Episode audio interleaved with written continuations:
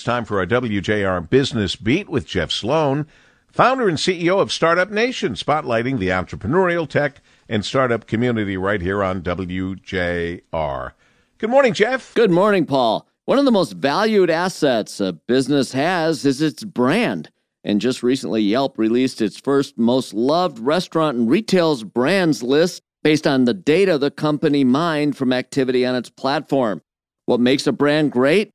The Yelp data provides key takeaways because it reveals the qualities most desired by those using the platform. And big areas of focus are affordability, great customer service, and consistent high quality products.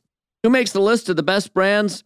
Here they are by category. Trader Joe's, the grocery retailer known for its creative private label food products, topped the list with its focus on community.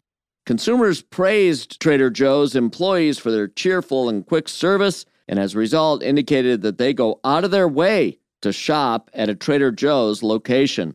In the restaurant and bakery category, First Watch was a standout, the popular and growing breakfast cafe. Other brands making the list, Roadhouse and Cheesecake Factory, also finished with high marks.